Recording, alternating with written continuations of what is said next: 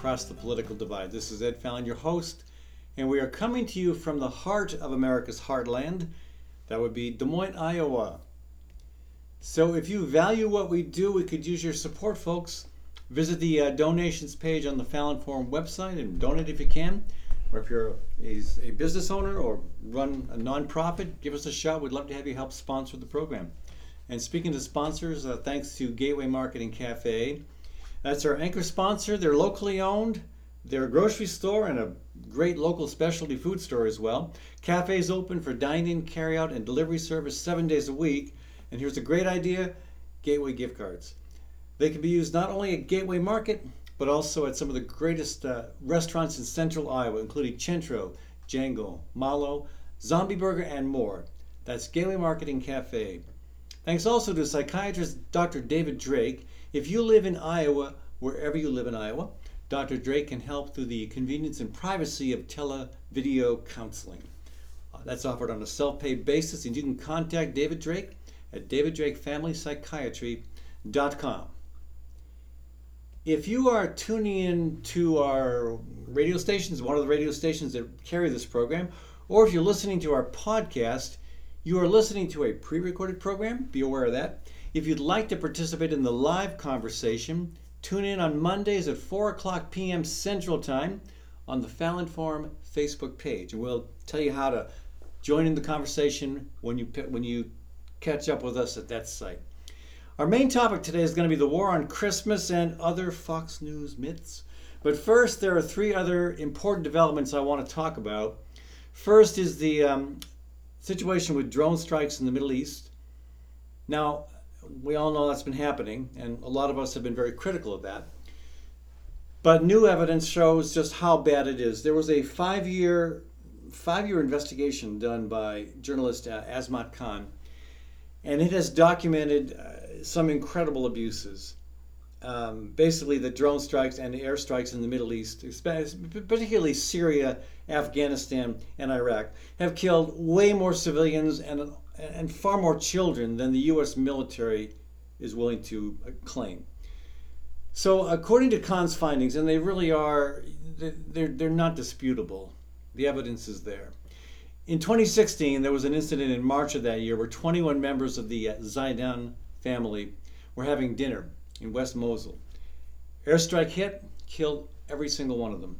And the following, my, following month, a strike, uh, a similar strike in East Mosul, killed four civilians and also paralyzed a boy who was hit by shrapnel. And in 2017, 32 out of 33 members of the Suleiman family who were hiding in a safe place during an airstrike were killed. And again, a lot of children, a lot of civilians. And yet, um, you know, for years we've seen both uh, Democratic and Republican administrations in Washington, you know, they, they, they've exaggerated the benefits of drone warfare and they consistently downplay the negative consequences, particularly the loss of civilian life, particularly the loss of children. And so Khan's report reveals some really, really deeply disturbing facts. Um, one is that there is this rush to confirm targets. Now, I understand, I suppose strategically there is sometimes a need to be quick in those decisions, but quick at the expense of lives. So, before the attack, for example, that killed the Zaydan family, the military was warned by a U.S. official that civilians, including children, lived near the target, and that office, that official, and the and the information she shared was ignored. There's also uh, the undercounting of civilian deaths. The U.S. military has been good at that.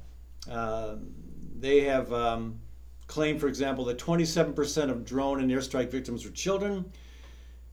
Khan's report indicates that's closer to 62%, again, which is horrifying and so far off the estimate given by the, by the Pentagon that um, they ought to be embarrassed.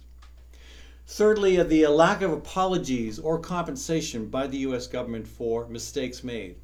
Mistakes. You know, the U.S. has never contacted survivors of the attack that paralyzed that boy I mentioned earlier. Uh, his family has had to, you know, had to find to, find to struggle to pay for the kid's wheelchair. You know, the fourth uh, issue raised in Khan's report is the lack of accountability. It's connected to the last issue, but the lack of accountability. I mean, last week, for example, the Pentagon announced that no one would be punished for the August drone killing in Kabul, the strike in Kabul that killed 10 civilians, including seven kids. You know, we have got to end the use of drones to kill our quote enemies. When there's a genuine threat to peace and stability somewhere in the world, and I know there are and there will continue to be, those conflicts should be addressed by all nations working cooperatively, ideally working diplomatically, not the U.S. going in solo, going rogue, going in with with air, you know, air equipment and drones that are clearly killing uh, a lot of people who aren't intended to be targets. Um, to put it another way, it's time for America to end its forever wars. Speaking of wars, three generals uh, last week warned that we may be headed to a civil war. I'm going to tell you what part of their analysis I agree with and what part I disagree with. But first, um, these three retired generals wrote um, regarding the 24, 2024 election coming up in what two years now that we are, they wrote, quote, we are chilled to our bones at the thought of a coup succeeding. And I think their thinking is that if Trump runs again and loses, he'll contest the election. No doubt about that. we know that the Republican Party is already trying to take control of key election positions in targeted swing states. And they're also trying to change laws where they've got that Republican majority in the state legislature. They're trying to change laws in order to make it easier for election results to be overturned. We know that. What chills the bones of these three retired generals is the possibility that some in the U.S. military will also support overturning the election. Uh, they write, and I quote, With the country still as divided as ever, we must take steps to prepare for the worst. Without constant maintenance, the potential for a military breakdown mirroring societal or political breakdown is very real. They point out that uh, lots of veterans and even active military personnel took part in the January 6th insurrection at the U.S. Capitol. The uh, generals say that in a contested, and I quote again, in a contested election with loyalty split, some might follow orders from the rightful commander in chief but rogue units might follow the Trumpian loser. It is not outlandish to say a military breakdown could lead to civil war. End quote. And I'll say that I only agree with part of that. It's um, pretty certain that Trump is preparing to run again, and it is pretty certain that he is preparing, if he loses, to steal the next election. And unlike this election, he may well have the pieces in place to accomplish that without military force. What I said earlier about about uh, changing the uh, changing laws in key swing states, about about stacking elections officials so that the results go your way, even if they don't go your way. You know, even, if uh, Trump can't pull that off, I don't see the U.S. military splitting and in, inciting a civil war. You know, is civil war possible? Yeah, I sure, and it's already. I, I'd say this. I'd say it's already underway. The Civil War is primarily a cultural battle. It's a battle that's breaking along rural-urban lines. It's going to continue. It's going to get worse. I could be wrong, but I don't see it coming to armed revolt. That's the that's the optimist to me, but I think that's realistic optimism. You know, I don't see it coming to the point where there's an, there's an open revolt and some states are seceding from the U.S. But regardless, this cultural and political civil war is absolutely weakening America's, you know, democracy. It's it's emboldening those around the world who might want to take advantage of our failing status as a democracy. Yeah, see Vladimir Putin for details on that. Um, so yeah, we should pay attention to what these general uh, generals are saying. We should be concerned about the next election for sure and we should work against the widening gap between red and blue America, red and blue America. And I've tried to do that on this program, interviewing Iowans I know that supported Trump. They're not bad people. They're not racist. They're they're not sexist. They're not misogynist. They're good people, and we have to build those connections, build those bridges, and we're going to undermine this cultural civil war. That to me is the very real and present challenge we face. You know, again, maybe the generals are right I don't think so, but it bears watching, and I, I commend them for having the courage to raise the uh, raise that issue.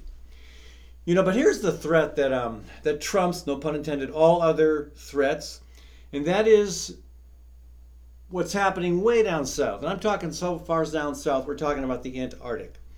You know, 20 years ago, no one predicted that the Larsen B ice shelf, and that's, you know, that's a fairly boring name for an ice shelf. If I was an ice shelf, I would want a cooler name than that. Anyway, the Larsen B ice shelf was predicted to melt gradually, well over time, 100 years, something like that, and it melted way faster. And once it started melting, it took just one month for this huge chunk of ice, again, two football fields thick, to completely disintegrate. Last week, scientists warned that something far worse than the collapse of the Larsen B ice shelf was happening. Not going to happen, but beginning to happen. We're talking about the Thwaites Glacier. Some scientists say that Thwaites makes Larsen B look like an icicle. And the uh, Thwaites Glacier has seen these large cracks and fissures open, uh, top and bottom. It's one of the biggest glaciers in the world, and it is now feared by scientists that parts may fracture and collapse within five years or less. I'm going to go with the or less part because, I, as much respect as I have for clients, climate scientists, they're usually right about what happens, but they're wrong about the timeline. They're usually way off on the timeline. The timeline happens a lot faster. So five years or less, I read that as less, and I, I read that as soon. My again, Thwaites is about put this into perspective.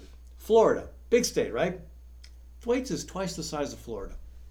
And when it melts, again, not if it melts, but when, it will raise sea levels worldwide by more than a foot and a half. Foot and a half. And that's why it's called by some scientists the quote doomsday glacier. And it is melting far faster than it did in the 1990s. It's picking up speed, and when things pick up speed, at some point there's a critical mass boom and it's over. So I'm sorry, that's you know that's that's the really really big disturbing story of this week that makes everything else seem insignificant. I'm not I'm not trying to downplay the significance of of uh, U.S. drone strikes, of uh, of the possibility of civil war, I mean, of, of election fraud. These are all really really serious concerns, but none of that's going to matter. We can't figure out our climate problem, and I hate to say this, but it's worse than just Thwaites because if Thwaites if Thwaites, it, it's kind of acting as a cork. You know, there are other glaciers and big chunks of ice and snow beyond that, and those aren't spilling out into the sea yet because Thwaites, again, is kind of blocking their passage. And when Thwaites falls apart, scientists believe that the melting of other glaciers will accelerate, and of course, that makes sense. That could lead to the collapse of the whole ice sheet, and catastrophic, catastrophic global and you know global sea level rise. You know, and we won't be measuring that in feet. We'll be measuring that in yards. Okay, so I know you're going to say, Ed, thanks for ruining my Christmas. Um, not so fast. You know, uh, there is good news. And, and again, good news on climate. People are doing things, people are taking action. Our government is moving slow. I should say, our federal government is moving slow. We've seen more action uh, around the globe. That's encouraging. We've seen some action at the state level. Uh, California has taken some very significant steps. And remember, California is what the world's seventh biggest economy, so that's pretty cool. And at the local level, we see lots of good stuff happening in cities that are, you know, largely Democratic and even Republican. We're seeing good things happening. I mean, here in Des Moines, I've talked about the encouraging developments regarding food security preparing for how we are beginning to grow more food locally. You know, in a state where 85% of the food comes from out of state and we're supposedly the breadbasket of the world, that ought to be a little embarrassing, regardless of climate change. But with climate change posing a threat, we're seeing local governments begin to respond. So that's some good news. I'd say we've also got some good news on democracy. Uh, you know, it's again, it's it's disturbing what is happening with uh, with election positions around the country, state, you know, state secretaries of state in some case, uh, county election officials, and again, I mentioned how state legislatures are being pressured in Republican states. Uh, I should say in Republican states that tend to vote for Biden and voted for Biden in the last election. Those states are working to try to uh, undermine the next election. But there's also more and more vigilance about that. There's more and more uh, willingness to talk about it, to call it out, to to push back against it. Those are good things. And um, yeah, so I'm not trying to ruin your Christmas, folks. Uh, and I guess the really good news I want to talk with you about today, and I want to invite your phone calls to dialogue about this with me, is um, the uh, you, have heard of the war on Christmas, and we're going to talk about a couple examples relevant to that. But the um, you know the good news is that uh, whether you celebrate another religious holiday or Christmas, um, or if you celebrate some secular version of the close of the year, yeah, there's a lot of good things happening, and uh, some of that involves pushing back against silly stuff. And we'll talk about that when we come back from a short break. Again, if you want to be a part of this conversation, and if you're listening to the program live on Facebook, if you're again listening on the radio or to our podcast, the live broadcast happens Mondays at 4 o'clock Central Time on the Fallon Forum Facebook page. You can call in when you're watching and listening to that program. You do that by texting your number, texting your name rather, your name and where you're from to 515 519 6323. That's 515 519 6323. And then we call you back as we are able and bring you into the program. Uh, so far, we've not had, not had to turn away a single caller. I'd love to get to the point someday where we have so many callers that we can't take everybody, but right now we'll probably be able to take your calls. So give us a shout. Again, this is Ed Fallon with you on the Fallon Forum. Now, you can support uh, this alternative to the right wing shock jocks by becoming a monthly donor or a local business sponsor. Check out the Fallon Forum website for detail about that. And thanks to our current local business partners, including Groovy Goods. That's Des Moines' one stop hippie shop where everyone is welcome and no one is judged. Groovy Goods is a tribe brought together by peace, love, and rock and roll. Learn more at groovy goods.com or stop in at 23rd and University in Des Moines.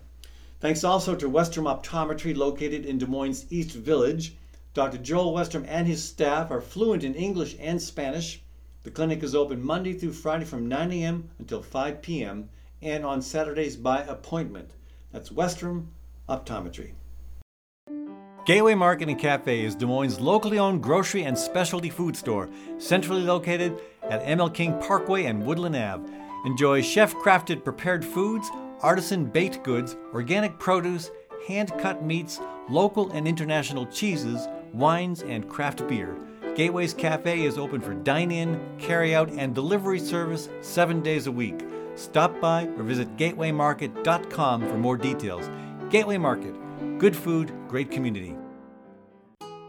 You're responsible for a lot, and it's easy to become overwhelmed, to feel helpless, even hopeless.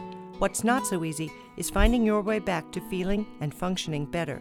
Psychiatrist Dr. David Drake helps individuals and couples throughout Iowa with the convenience and privacy of televideo counseling.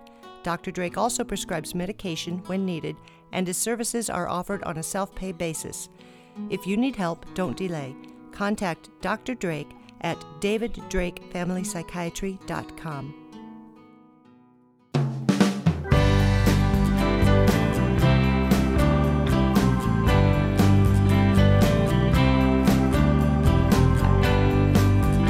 Okay. We walk back to the Fallon Forum. This is your host, Ed Fallon. And if you're listening to one of our radio affiliates or our podcast, again, this program is pre recorded. If you're listening live on our Facebook live stream at 4 p.m. on Monday Central Time, give us a shout if you'd like to join the conversation. 515 519 6323. Text your name and hometown to that number, 515 519 6323, and we will call you back and bring you into the program. The War on Christmas as I like to say, and other Fox News myths. So last week, uh, this is sad on a number of levels. A mentally disturbed homeless man in New York City lit the uh, Fox News Christmas tree on fire. Actually, to be clear, it was a it was a fake tree, fake tree, yeah. But uh, it was 50 feet tall. It was quite an inferno, and I mean, I don't support that kind of property destruction. This guy was mentally disturbed homeless, um, and um, you know, you you would you, you would think that'd be enough to kind of say, okay, this this this shouldn't have happened. Um, but uh, of course, they Fox News had to politicize it.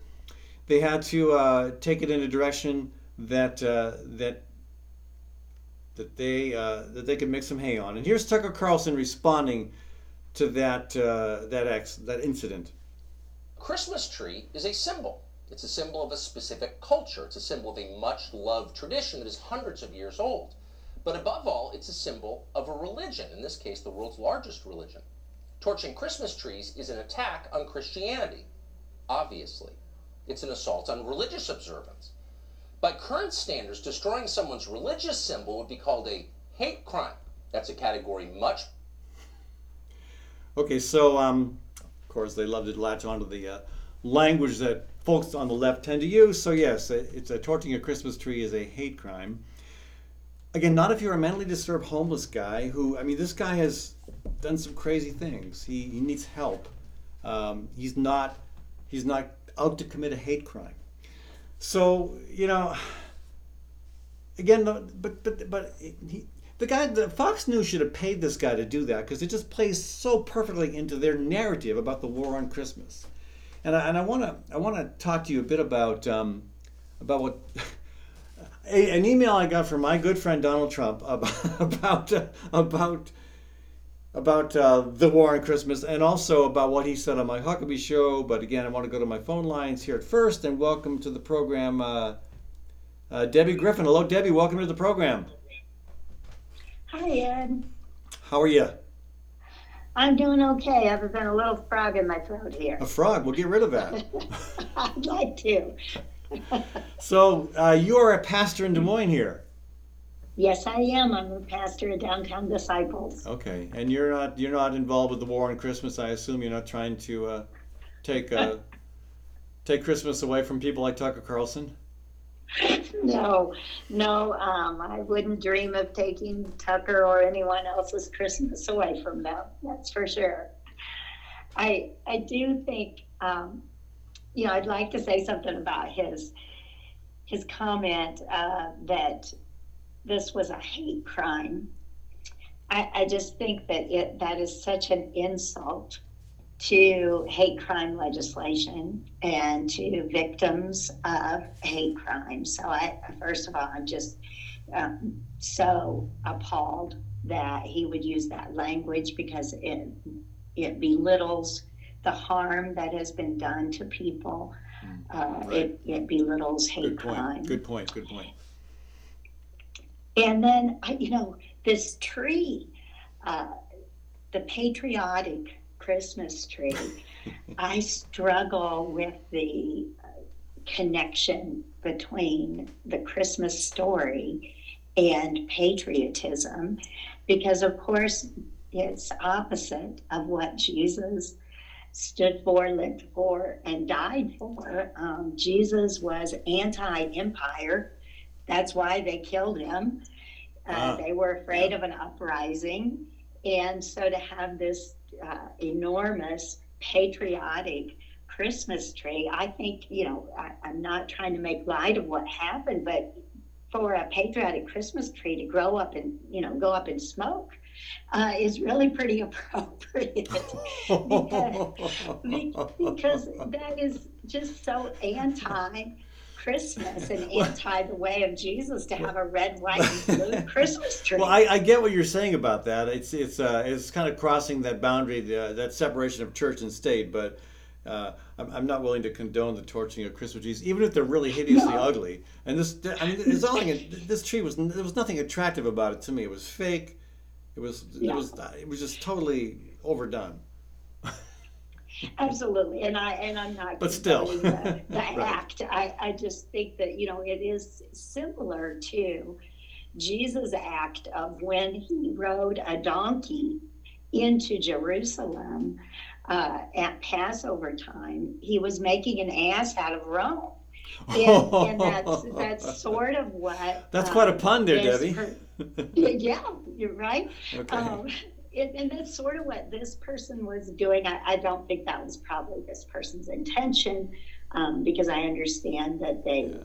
you know, have uh, uh, so, a lot of pain in their life and, and probably suffering, and and were perhaps trying to draw attention to themselves for other reasons. But but maybe they knew, or maybe they didn't know that they were really making a statement that was consistent with the actions of Jesus yeah. uh, in in poking fun Yeah. at an empire or a TV network that wants to say that you know Christmas ought to be a political issue rather than a, a faith celebration. Here's my here's part of my my problem, uh, Debbie, is that um, I, I I think the the so-called war on Christmas is a myth, uh, but I think there are folks on the political left who feed that, uh, who give folks like Tucker Carlson f- more fuel for his fire. No pun intended there either. Uh, here's an example. Um, this was from uh, I think three years ago. The Huffington the Huff Post. um they uh, canceled Rudolph. uh, and they pointed out that the, the, the, the cute little um, animated cartoon that I grew up loving. I mean, I loved Rudolph. And uh, but the problems with Rudolph apparently, the reason Rudolph got canceled by this HuffPost writer was that uh, well, four of them. One, the uh, Rudolph's Rudolph's coach encouraged bullying by saying, "quote From now on, gang, we won't let Rudolph join in any reindeer games." Right? And then you had Clarice's dad, uh, basically, you know, kind of a bigot, saying, saying he, he would forbid his daughter from hanging out with Rudolph, saying, "Now there's one thing I want to make very clean, very plain. No doe of mine is going to be seen with a red-nosed reindeer." and then Donner forbids his wife from joining the search for his son, saying, "No, this is man's work." And so, you know, that that sort of stuff is just silly. I mean, I don't know why anybody would want to take on Rudolph or any. I, I don't, I don't get that. Maybe you disagree, but that's my that's my concern. Yeah, I guess my my concern isn't so much about um, TV shows that are outdated because we we could spend you know uh, all of the entire month of December all year long talking about holiday shows and other TV shows that are outdated. Um, one of my husband's favorite Christmas shows is.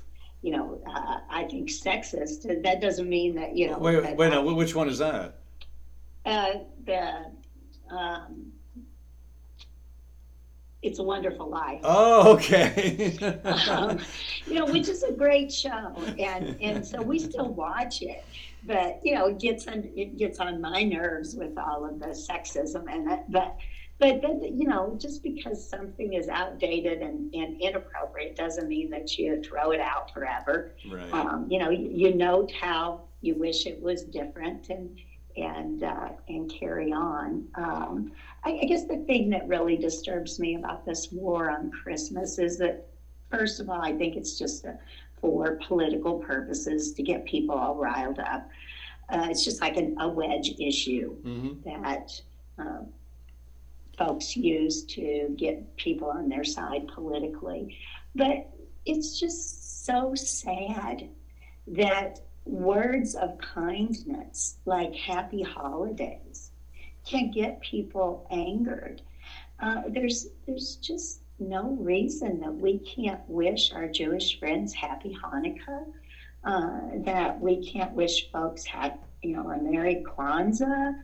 Um, December is full of holidays, and and Christmas doesn't get to own the whole the whole month, and, and Christians don't get to to stake claim on on all of December. I, it just makes me sad that we wouldn't want to wish people of other faiths Right.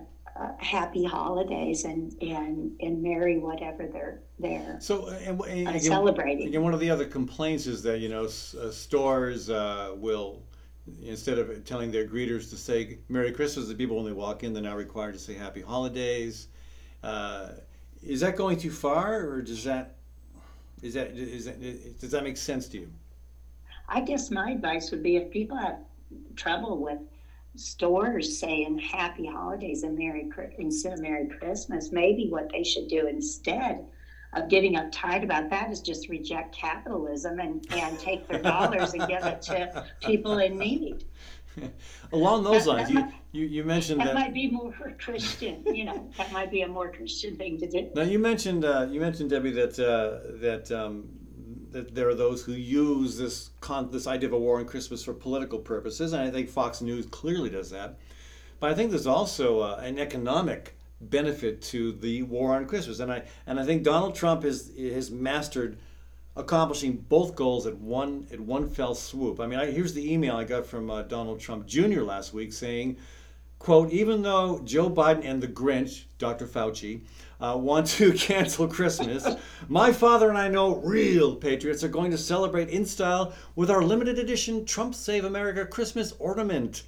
But I can Oh, only hold my. your limited edition Trump Save Christmas ornament, ornament for one more hour before we have to give it to the na- give it away to the next Trump patriot. So don't let that happen. I mean, it's just uh, it's just kind of shameless, you know. Uh, oh, It is shameless, but Yeah. that's not inconsistent with anything coming from the Trump family. no. no, it's not. And then of course you have Trump himself on a recent Newsmax program. Uh, Mike Huckabee is uh, on Newsmax. Uh, and Newsmax, of course, makes Fox News look liberal. Um, and he said, and I quote, When I started campaigning, I said, You're going to say Merry Christmas again. And now people are saying it again. Implying that during the Obama years, people weren't able to or allowed to or comfortable saying Merry Christmas, even though I think of many, many instances where President and, and President Barack Obama and Michelle Obama said Merry Christmas. So, Of course. yeah. Mm. It's just like most things that come out of Donald Trump's mouth. It's not true. It's a lie. Right? Yeah. People say Merry Christmas. We still say Merry Christmas and we can we can say Merry Christmas and we can still say Happy Holidays. So is there a way? Is there a way to kind of? I mean, there there are people. I mean, I. I, I don't, I don't have much confidence in Tucker Carlson or Donald Trump or Donald Trump Jr., but there are good people I know who still kind of feel like, hey, there's this attack on Christmas. I want to be able to say Merry Christmas. I want to be able to see this this uh, holiday be focused on my belief system. Is there a way to reach out to folks like that that might, you know, bypass some of the heated rhetoric and get to the reality that we all share a common interest at this time of the year? Well, I would hope that Christians who want to wish others Merry Christmas would ask themselves, why does it offend them to wish happy holidays to people of other faith? If someone says Merry Christmas to me, I say Merry Christmas to them too. I mean, I, I don't have a, a uh, problem with that. I'm a Christian. I love Christmas. I was married on Christmas Day. I, that's how much I like Christmas. I, I, you know, yes. I love Christmas, but that that it doesn't bother me for other people to say other greetings mm. instead of Merry Christmas. And and in fact, you know, if people really want to think that you know there's a war on Christmas or that Christians are being persecuted, which of course I completely disagree with. But if that is somebody's feeling, then perhaps they want to take solace in the the reality that Christianity flourished when it's persecuted, and when it, when it is you know not popular, it with its surroundings. So you know, take comfort. yeah. Uh, you know, good news. This is great. Uh, As long as they don't bring out the the uh, the uh, the lions again, that, that that's more persecution than most of us want to manage. Yeah. For sure. Yeah. Hey, uh, Debbie, thank you, uh, thank you so much for joining us. You're welcome. Thanks for taking my call. And Ed, happy holidays and Merry Christmas. All right, same to you, Debbie. We've been talking to Debbie uh, Debbie Griffin, folks, pastor of the uh, Downtown Disciples Church in Des Moines. Um, going to take a short break here. We'll be right back. I think Ron Yarnell is going to join us. If you want to call and be a part of the conversation, again, text us at 515 519 6323. 515 519 6323. Text us and we'll call you right back and bring you into the conversation. You can support the alternative to right wing shock jock radio by becoming a monthly donor of this program or by becoming a business sponsor. Check out the Fallon Forum website, that's fallonforum.com. Thanks to our business partners, including Story County Veterinary Clinic, where Dr. Kim Holding has been caring for all creatures, great and small, for over 30 years. Our cat loves her, our chickens love her, and you can learn more at Story County Vet Clinic's Facebook page. Thanks also to Architecture by Synthesis, adamantly and actively supporting the mission of the Fallon Forum and community radio stations. Owner Mark Clipsham knows we have to build better health for people and the planet, and the services he provides are committed to that goal. That's Architecture by Synthesis. Groovy Goods is your Des Moines one stop hippie shop. Located near Drake University, we are more than just a store. Groovy Goods is about community. We're a tribe brought together by peace, love, and rock and roll. You will be greeted by friendly staff, the smell of incense, the vibration of healing stones and crystals, the vibrant colors of clothing and tapestries, and an extensive herbal apothecary and metaphysical products. At Groovy Goods, everyone is welcome and no one is judged. Check us out online, groovy-goods.com, or stop in at the corner of 23rd and University in Des Moines. At Westrom Optometry, Dr. Joel Westrom and his team provide a variety of services, including comprehensive eye exams, children's eye exams, and LASIK co management.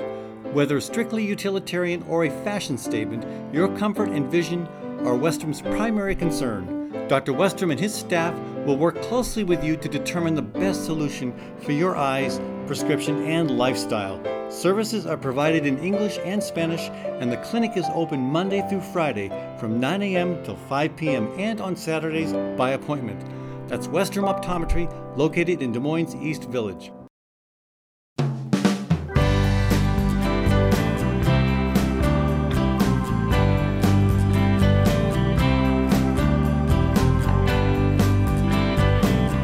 Again, welcome back to the uh, Fallon Forum. Today we're um, talking about the war on Christmas and other Fox News myths.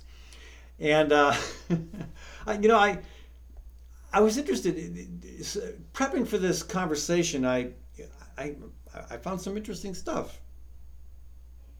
Apparently, the Puritans banned Christmas. The, the original white settlers in the U.S. Uh, banned Christmas because they viewed it uh, as inappropriate. The offering of gifts, decorating of trees to them was a link to paganism. And honestly, that's not untrue. I mean, you know, Christmas was established way back in the what 300 AD, well after Christ was born, of course. It was it was established uh, in part at, that, at this time of the year to supplant the Roman and, and Egyptian and other pagan, so-called pagan celebrations. And so, um, yeah, that the Puritans were not; they were anti-Christian Christmas. Uh, so you wouldn't have heard the pagans walking around, or the Puritans rather. You would not have heard them walking around saying, "Hey, Merry Christmas," um, uh, Miles Standish. Uh, but and even in the early days of the U.S., celebrating Christmas was considered a British custom, and as such, it fell out of favor. It wasn't until 1870 that Christmas became a federal holiday, a fairly recent development. Very interesting. All right, again, welcome to the you know, welcome to the conversation. If you want to join us, 515-519-6323. Text us, we'll call you back, bring you into the conversation. Uh, I want to go to the phone and welcome uh, Ron Yarnell to the program. Hello, Ron. How are you? I'm okay, uh, Ed. Okay, that's good, I guess. I guess so too. Yeah. So, um, Christmas. Merry Christmas, Happy Holidays. Where are we at? Uh, I celebrated Merry Christmas. Okay, and how do you feel about people who um, who just say who just say we should say Happy Holidays and leave it at that? I don't care. it's, it's just kind of like, okay, uh, you know, be like uh, Bing Crosby, Happy Holidays. You know, I, yeah, I don't know. It's, you, you know, uh, and it's, I was listening to the program and, you know, there was a, so there was this incident by this homeless guy uh, in New York, I guess, Right. uh, uh, uh, to torched a Christmas tree. Well, he, And, he, tor- he torched the Fox News he- uh, headquarters Christmas tree. Right. The right. ultimate offense. And, and someone goes on, someone, was that Tucker Carlson who, who said a Christmas tree is a symbol of, of Christianity, a symbol of faith? Yeah, I know, which is funny because it's really a pagan symbol. But yeah, It, it, it- it's, it's just a cultural, it's just a cultural accoutrement. It has nothing, right. you know, I'm, I'm not even sure, I, I'm sure that the Holy Family, when Jesus was growing up, never had a Christmas tree. I'm, I'm pretty, I'm pretty sure about that. and I'm Oh yeah, how, how would you know, Ron? Come on, how would you know? because our, are pine trees even indigenous to to the Holy Land? I, I you know that's a good. It could have been. know. It could have been a young Lebanese cedar. Those are very, very famous cedar Yeah, trees up there in Lebanon. The thing is, and it's like there, there's actually a kerfluffle because uh, some there's like a different spin on Rudolph. It's just like what does Rudolph have to do with Christianity? I mean, it's a nice story when you're 10 years old, I guess. I liked it. Okay, it's a it's a good story about uh, being uh, on the outside and uh, trying to get in with the in crowd, and you know that's important for kids. But Right. it's not necessarily a faith story of any kind. No. Uh, so it's like I, I think I, I guess what people feel is uh, the culture is changing on them, and they can't deal with it. You know, it- it's just it just is unsettling to hear a lot of voices they never heard before. Uh, people who used to keep their mouths shut uh, are, are like free now to talk. Uh, that includes people who don't celebrate Christmas. That includes people, for example, who are alienated from churches, who, who've lost their faith, or just alienated from churches, not necessarily losing their faith in Jesus, but just losing their faith in church, uh, church organized religion. And what and, and, and a lot of that is happening. And uh, why is that? I know I know you're Um, involved with churches, ba- so basically, because well, it, it's, I come at it from two sides. For one thing, churches have uh, in the past, uh, you know, you work up a tab. You know, you know, churches. There are churches, there are congregations that are abusive, and we live in a society where you can say labor for this stuff. I'm not gonna. I, I don't have. I'm, I'm getting abused five, six days a week on the job. I don't have to spend my Sunday getting abused. Um, and by by by, is- abu- by abused you mean a, a harsh sermon? No, I'm talking about uh, uh, being bullied, uh, being silenced, Okay. uh, be, be, you know, uh, uh, even sometimes being physically threatened. Um, there's also, uh, uh, you know, abuse by sexual predators. Um, all kind, you know, just a full range of stuff that people just were somehow organized into keeping their mouths shut about. okay. All right, and people Okay. don't shut their mouths anymore. Uh, it might be it might be a sermon that rubs someone the wrong way, but there's a whole baggage behind it. The other thing is coming from another angle is um, I'm surprised that these people who are so up on religion, they don't say anything about the fact that somewhere along the line we converted to a 24/7 economy. Okay, and you could you could call that if you wanted to market that you could call it the war on the Sabbath. Okay, the economy never stops, and people are working all the time, Mm. and people are tired, and you know religion takes up your time. It- Well, it- it's like you know Like like doing- like anything of value, it, it, time is involved for sure. Right. Yeah. And so people people find themselves stretched really thin, and so I, I guess um, people like Huckabee and Tucker uh, Tucker Carlson. I mean, every day for Tucker Carlson is Christmas. So I don't know what he's really talking about. I mean, you know, he, he, it's all it's, his life is one big holiday. But, uh, I'm not sure what you mean by that, but it sounds funny. I mean, he's a rich boy. He's a, Oh, he's a okay. privileged guy. Grew up private schools. Uh, never was for want about anything. Uh, you know, it's like, so what, was he complaining about? There you go, okay? Ron. There you go, Ron, with your war on the rich. Yeah, yeah. No, I'm, and I'm not doing well. I'll tell you that. So, but anyway, it's just kind of like the, the interesting thing about America is that for a long time, Christmas was not a significant holiday in Right. America. Yeah. That's what the, the Puritans, uh, which were the dominant Christian tradition in this country until the middle of the 19th century, Right. they suspected Christmas of being nothing more than an orgy, Right. of some drunken well, orgy. what I mentioned earlier was that they they eschewed Christmas because they didn't like the focus on gifts and decorating trees, which were Yeah. symbols of paganism to them. Which I mean, they're, they're they're right on that account. you know? Well, even even worse, it, had, it, it reminded them of Catholicism. I mean, Christ Mass. I mean, that's right in the name, you know. yeah. Uh, so, so that was that. That was. I mean, you know what happens when a bunch of Catholics show up? Suddenly, everyone's running around like Oh. partying. oh, really? Okay. Well, uh, we'll, we'll, I'll, we'll get back to me on that later. but anyway, uh, well, that's the truth. I mean, when a large Catholic immi- uh, uh, immigration wave hit America, that's when Christmas became a major holiday. When uh, Germans showed up, Okay. uh, you know, that's. I mean, my my my opinion is that uh, Germany should have like be the, the world organizer of Christmas because Germans really know how to do Christmas. Well, You know, American Americans just buy a lot of crap they don't need. well, and I think that's the biggest motivation for modern Christmas, the way it is currently celebrated, is It's, it's it's commercial. It's it's it's uh, it's the market. It's uh, I mean, I know a lot of a lot of my a lot of my small business friends. They they they finally make ends meet in December. I get that. Right. Um, Yeah. I don't. I.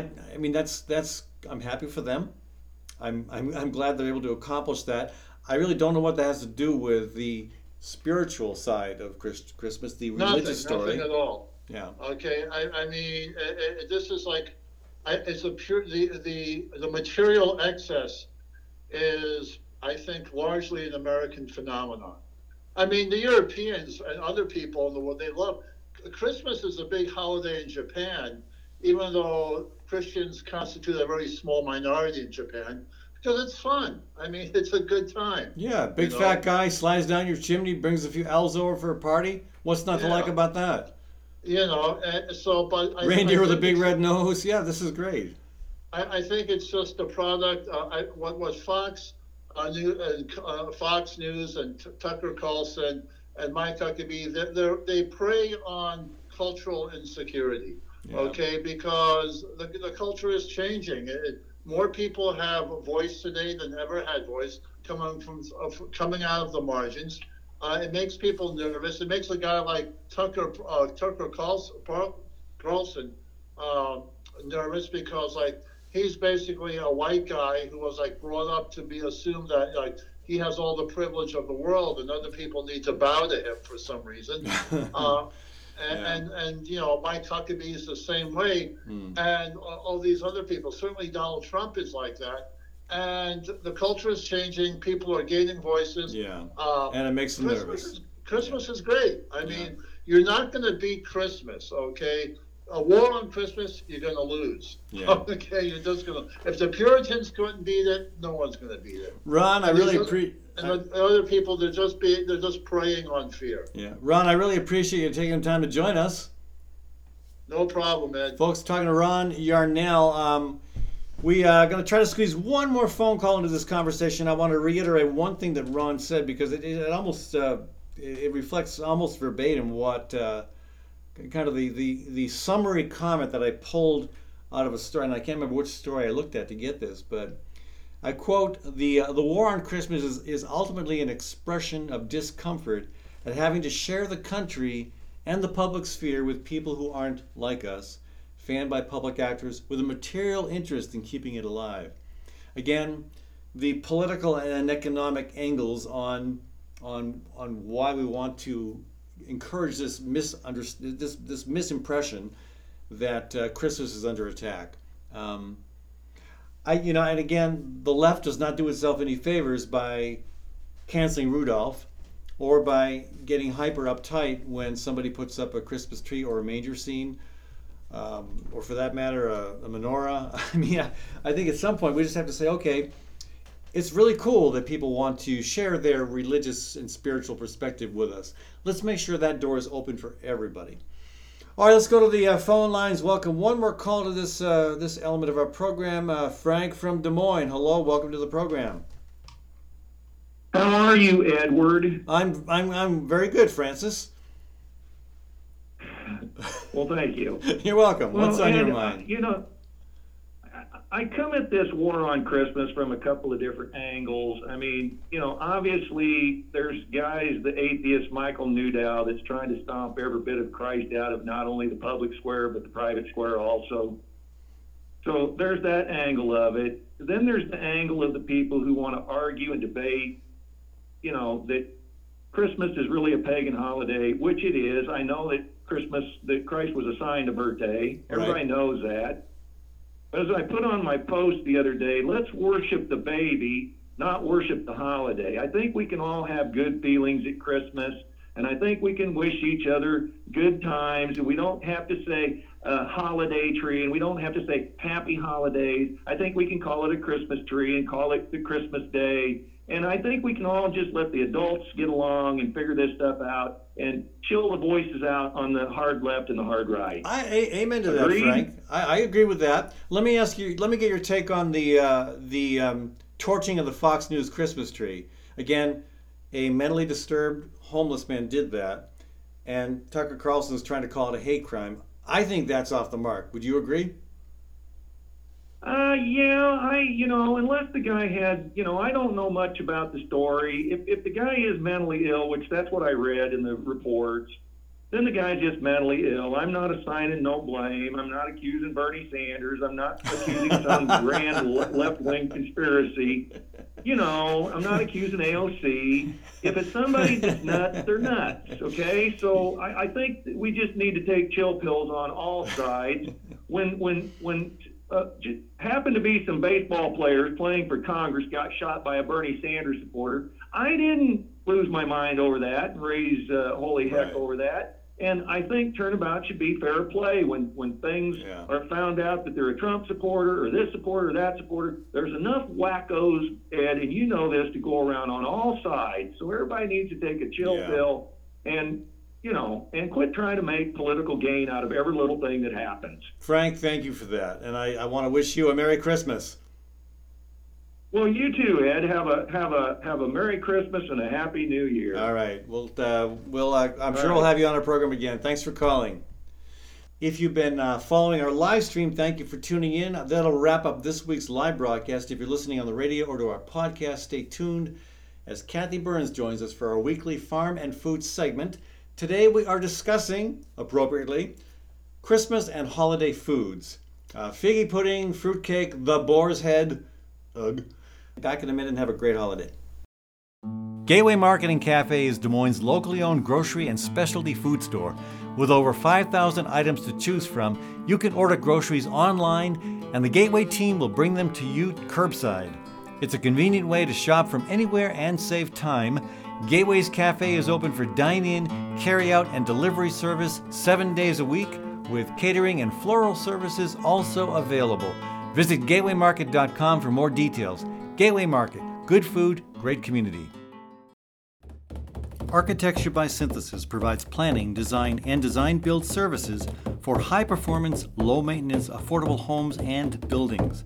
Owner Mark Clipsham is adamantly and actively committed to supporting the mission of the Fallon Forum and community radio stations. Mark knows we must all live and work with the goal of building better health for both people and planet, and he works to implement that vision through his stewardship of architecture by synthesis. You can learn more at At Story County Veterinary Clinic, Dr. Kim Holding has over 30 years of experience working with all creatures, great and small cat, dog, horse, cow, elephant. Well, if you've got a pet elephant, you may be in trouble. Kim's clients stick with her year after year because they know she'll do right by them and their pets and farm animals. So give Kim a shout to keep your animals happy and healthy. Call 515 232 8766. That's 232 8766.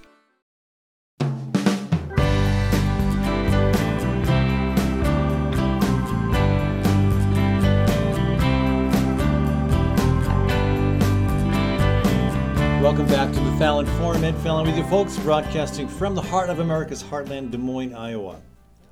Remember, you can support this alternative to the crazy talk on the right by becoming a monthly donor, or if you own a small business or run a nonprofit doing good work, consider becoming a sponsor of the program. Speaking of sponsors, thanks again to Gateway Market and Cafe, Des Moines' locally owned grocery and specialty food store. Gateway's Cafe is open for dine out, carry out, dine in rather, carry out, and delivery service seven days a week. And they've got a great gift idea Gateway gift cards. These can be used not only at Gateway Market, but at several great Central Iowa restaurants as well, including Centro, Django, Malo, Zombie Burger, and more. That's Gateway Market and Cafe. Kathy Byrnes with Birds and Bees Urban Farm joining me here in the studio. We're going to be talking about Christmas and holiday food, and I'm a little bit nervous about this. Um, we're good eaters, and you know, I, I love food. You're, you're worried I'm going to talk on and on and on and on and on. No, I'm food. just worried about some of the things that we might consider to be edible. well, there are there are a lot of traditional Christmas foods in many different places and cultures. Um, I looked at a list of some of them from uh, past and present, and see that we actually um, we have a pretty good deal, but just for reference, back in the 17th century, there was a cookery book that listed um, a feast, a Christmas feast for nobility, and there were two courses. The first course showed 18 meat dishes and 11 dishes in the second course. And um, Wait, wait, they didn't offer a vegan alternative? Some, some of the some of the non-meat dishes were like lemons and oranges or salad, kind of like a chef's salad. Yeah. So they had very few non-meat dishes. Okay. Uh, so I thought it'd be fun to talk about what we haven't tried or what we might All right. try. Yeah, so, um, all right, you start us off. Well, what we're doing is the 12 foods of Christmas that we have yet to try. But we promise we won't put it to some. We not with At me least not this year, at least not this with year. me. So there, um, the the first four on our list are from the 17th century menu. I would like to try roast goose. Well, you know, yeah, the the, uh, yeah, the the fatted goose. There's lots of uh, great references to goose in Christmas literature. Mm-hmm. Uh, uh, the, uh, with uh, Scrooge, of course, you know, coming Well- through with the goose at the last minute. And then in in this uh, this old old recipe, it calls for two brant geese, and I looked that up. Brant geese is a small. Uh, uh, sea goose about two thirds the size of a Canada goose, so you need at least This could be a win-win situation because a lot of cities are trying to control a runaway goose population. Canada goose is just out of control in Des Moines, Hmm. and we could start by maybe encouraging some of those geese to become Christmas dinner. Well, you have a talk with Okay, them. I'll talk In the with them. meantime, number two on our list from the the nobility menu is quince pie. Uh, I have a grandson Quincy, and we're not going to chop him up and eat him in pie. But What, what if we this can't is the find fruit. quinces? Can you, this is the can you, fruit. can you hear, can he be our backdrop? Our, well, it's our kind of back- it's kind of like a it's kind of like a mincemeat pie Okay. without the meat. So. Um, a, a third one was called a standing tart in puff paste, preserved fruits, pippins, that's a kind of apple, etc. And I just want to try that because it's it has puff paste in it, and paste means pastry. Pastry. Okay, I was going to say what's puff paste. Mm-hmm. Pastry. All right. All right. And the fourth item from that uh, 17th century a kid with a pudding in his belly. Can we use Quincy for that? well, or a goat. okay, Uh, or goat. It's it seems that Elizabethans put puddings in all kinds of of, of animals' bellies, Hmm. like goat, pig, rabbit, and pike. Pike? You mean like um, a fish? Yes. Wow. I believe. Okay. And then I'm not sure uh, what the pudding is, but it says make any such pudding as you like best. so whatever, if you want to do tapioca, go for it. Uh, the next three of our foods that we have yet to try are puddings. We have not tried figgy pudding, You know- plum pudding, or Yorkshire pudding. You know, and none of those sound good to me. I'll just be honest with you. I think the fig fig pudding sounds good. Plum. I think, I think pudding f- with with fruit I think good. figgy, figgy pudding is fun to say, but I don't think it's something I. I mean, I'd give it a try. Of course, I'll try anything once. Sure. But I Well, don't know. Well, wait till you get farther in the list. Um, The Yorkshire pudding sounds nice because it's just a batter of eggs, flour, and milk. And then it's, it's like a little pastry, and then that is a side dish, and you pour other stuff over it, like onions or gravy. So a Yorkshire pudding sounds sounds nice. Okay. I like any yeah. kind of bread thing. Um, numbers eight and nine are both meats. Now w- we're not we're not on the, the list up from before yet, but I I looked at a boar's head, and it really is a pig's head, and It's- it's looking at you on the plate. It's not even a good Christmas carol. I mean, let alone a Christmas dish. I mean, why? I, I, I'm I'm happy. I, I'm an omnivore. I eat plenty of animals, but I don't want them staring me down when I'm trying to uh, when I'm trying to uh, have dinner. Well, according to a myth, uh, many, many years ago at Queen's College at the University of Oxford, a student was once attacked by a wild boar. He fought it off and killed it by hitting it with books of Aristotle and then presented it back Uh, you to, know, no, I, to I, the I powers get that be. Aristotle is so heavy and ponderous that could easily kill a boar. It's a lot of books Yeah. to, to Well, kill a boar. I, even just even just one book of Aristotle is enough to do it. I think. That's why this is a myth. Another another meat I have not tried, and this is kind of nuts because I know people who hunt them a wild turkey. I would like to try a wild turkey. Hint, And- hint, nephew James. Yeah, and there's well, there's plenty of uh, and there's plenty of wild turkey in Iowa too. Yeah, they're all over, and they are Well, we- huntable, unlike the Canadian geese. We've seen them in, Des Moines. suburban Massachusetts, in, in a densely populated suburb of Boston, on someone's roof. Yeah, We've seen them walking down That was like very like cool. like big streets. Yes. I mean, I mean in, Like deer in, in Iowa. you- Iowa. I mean, Iowa, you get them. You get them in the country. You might get one in the city once in a while. You would, in, in suburban Boston, they're like right there in the fabric of suburbia. Oh, So yeah, they should be able to grab themselves a wild turkey easily. Ah. Within the law, of course. Well, number 11 on our list, or number 10, is the Yule log. I admit I have had Yule log once. Have you had a Yule log? No, I don't need wood.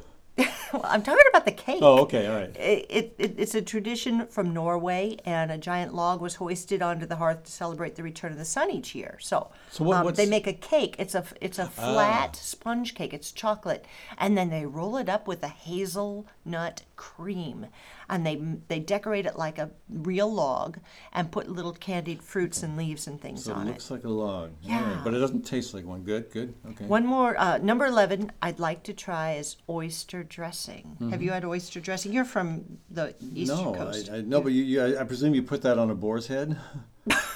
Well, it's just, I think it's just stuffing, like Oh, for your tur- stuffing. Yeah, dressing. Ah, it's I not, it's not like it's not like a poured like a salad dressing. that could be a whole segment talking about do you call it stuffing or dressing? Yeah. Okay. Dressing. Good. Well, it's more traditional in the South, but I'd like to taste it. Okay. Um, I don't even like fresh oysters, but I have tasted oyster stew and I kind of like it. And drum roll number twelve. Number 12, this is, we're cheating a little. We have had this, but just this year. Roasted chestnuts. We didn't do it over an open fire. We did it in an iron pan in the oven. Okay, and not horse chestnuts. You will poison yourself. No, I, I wouldn't wouldn't think of it. Yeah, and, and there and there are, there are more and more people raising chestnuts because there's a bigger and bigger market for them. And you know they were darn good. I would eat Yeah, chestnuts again. they were good. except if it was stuffed into a boar's head. How about into the oyster stuffing? maybe, maybe the oyster stuffing. Okay. Kathy, uh, thanks so much for joining us, uh, folks. That's our 12, um, 12 meals of Christmas uh, list for you here. Uh, that was fun. Thanks for sharing that. Uh, again, um, thanks to our farm and food host Kathy Byrnes of Birds and Bees Urban Farms, uh, Farm Singular. Thanks to our callers today, Debbie Griffin, Ron Yarnell, and Frank Holtzhauser.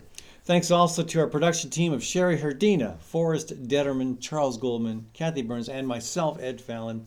Thanks to our local small business partners, Gateway Market and Cafe, Architecture by Synthesis, Story County Veterinary Clinic, Western Optometry, Groovy Goods, and Dr. David Drake Family Psychiatry. Thanks also to our nonprofit partners, Bold, Iowa, and Birds and Bees Urban Farm. Remember, your support for this program matters a lot, folks. Thanks again. We'll be back next week with another hour of cutting edge talk radio.